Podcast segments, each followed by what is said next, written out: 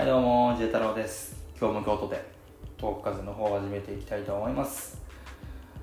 今日話していきたいのはズバリ周りにリアル風ともいない問題です。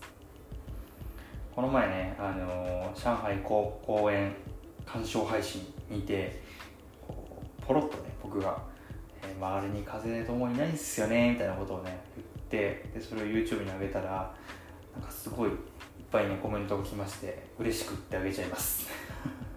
よろしく。はい。ということでね、えー、早速コメントをちょっと読みながらね、えー、この問題を語っていきたいと思います、えー、1人目、えー、60代です。もちろん全くいません。ということでね寂しいけど頑張れ。大丈夫です。もうね最終まあなんやかんや言うて我々には風がいるっていうことで満足するっていうね裏技があります。まあ身も蓋もないんですけどこの、うん、まあ欲しいよねと思いつつできなかったらそれもそれっていうね。完全身も蓋もないが言っていく。NEXT、えー、J 太郎さんいつも楽しませていただいています。ありがとうございます。こちらこそ。私は風沼3年目にしてやっと出会いました。風話を肯定的に聞いてくださるリハビリの先生がいる。うん。それだけでもめっちゃ嬉しい。整形でいいねあのこうこうバキバキマッサージとか整形とかされながら風トークしたらなんか治るもんが治りそう。新たに勤務されるようになった受付の方です。パナスタも私と同じ日に行かれていたことが分かりびっくり。その時は、えー、その方は東京の娘さんが同伴してくれたとのこと、はあ、ちなみに私は大阪の息子を巻き込みました。いいっすね。なんかお互い子供を同伴でなんかママ友みたいな感じでやれるの素敵です。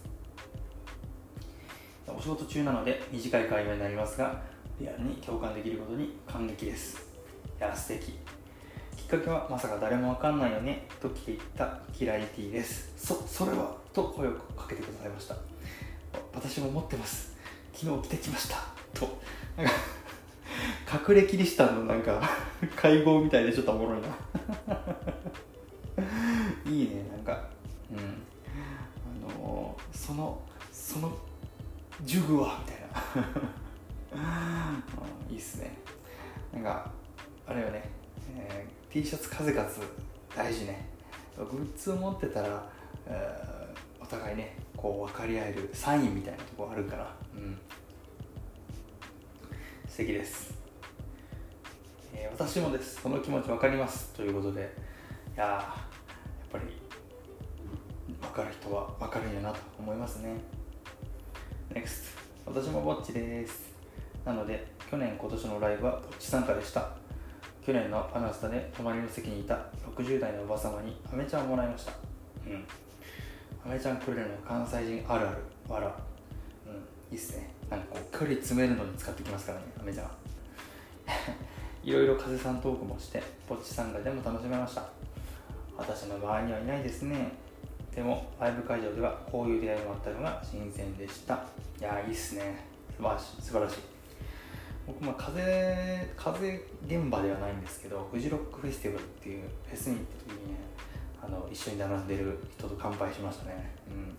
ライブでねあのぼっち同士っていうのは本当は寂しいんでねどっちかが声をかければいけるっていうねうん、この心持ち次第なんですけど僕はなかなか声かけれません。こんなに喋ってるくせに声かけれないやつです。はじめまして。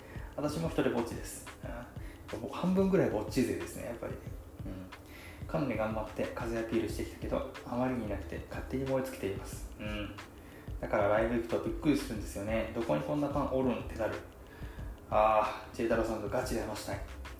話しましょう。でもね僕もライブ行った時はびっくりするしチケット争奪戦の時は何なんて思う時ある。いるやんみたいな。どこにいたのです。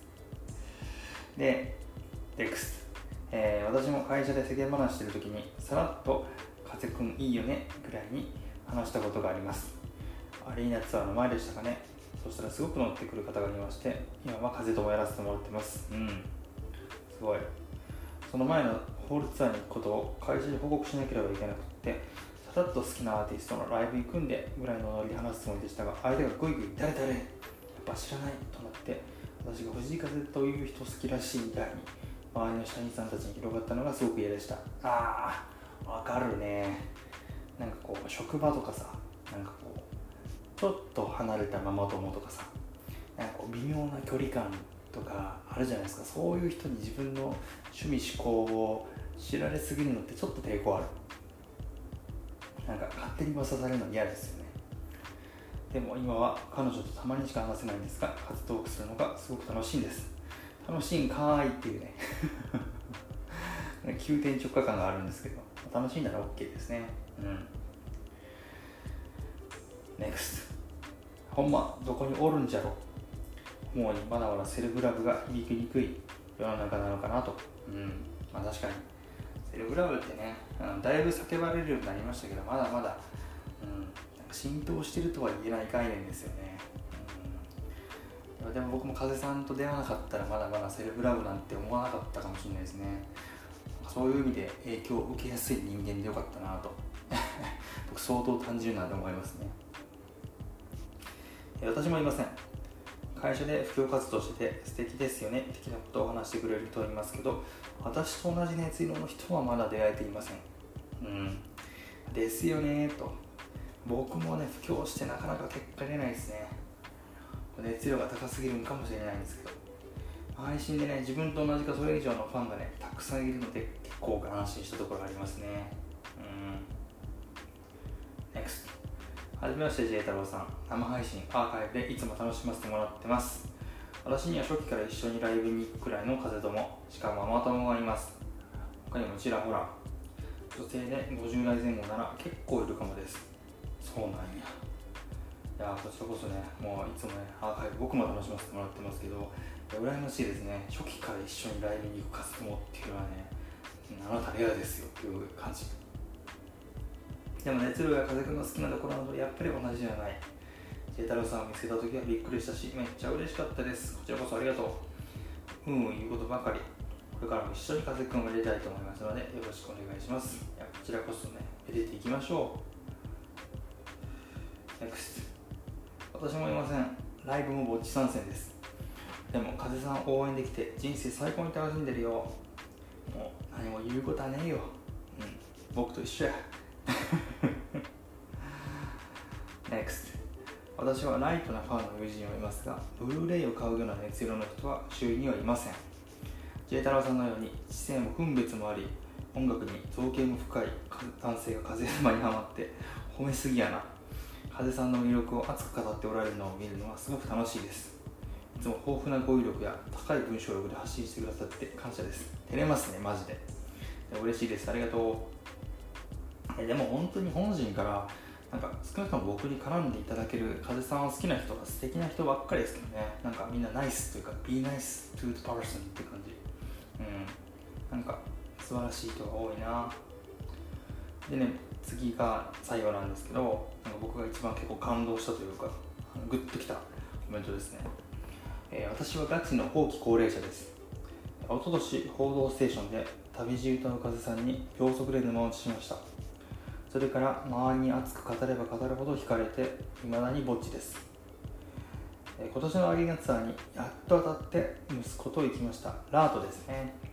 風さんをこの目で見た時感動で嬉し泣き。わかるよ。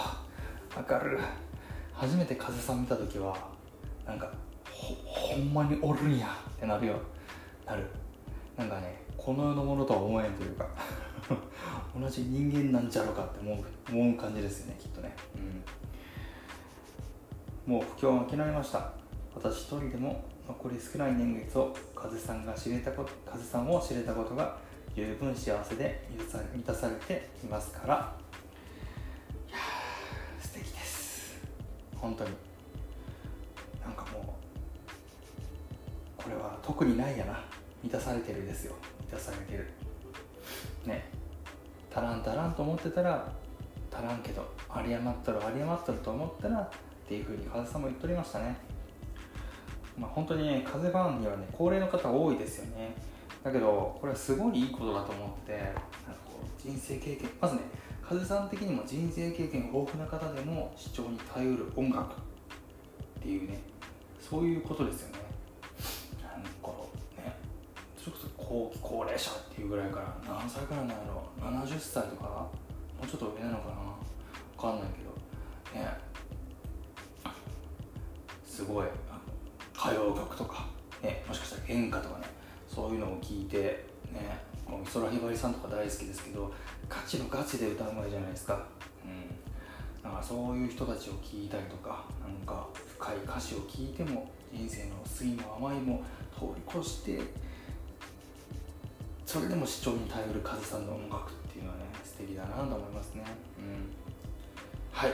ということでねちょっといろいろ語りまくりましたけれどもなんかね周りに風ともいない人も、まあ、いる人もねいるに越したことはないと思いますけども、まあ、一人でも、ね、いつか友達ができるかもしれんと思ってねなんならなんならね心のバディという意味ではねこの知恵太郎がおりますので、ね、あの勝手に友達やと思っていただけたら 嬉しいなと思います。僕はねあの風好きに悪い人はいないとそう信じております。ということでね、えー、いろいろ語りましたが皆さん暑いけれども、えー、元気に熱中症に気をつけて夏を過ごしましょう。ジェトラがお送りしました。バイバイ。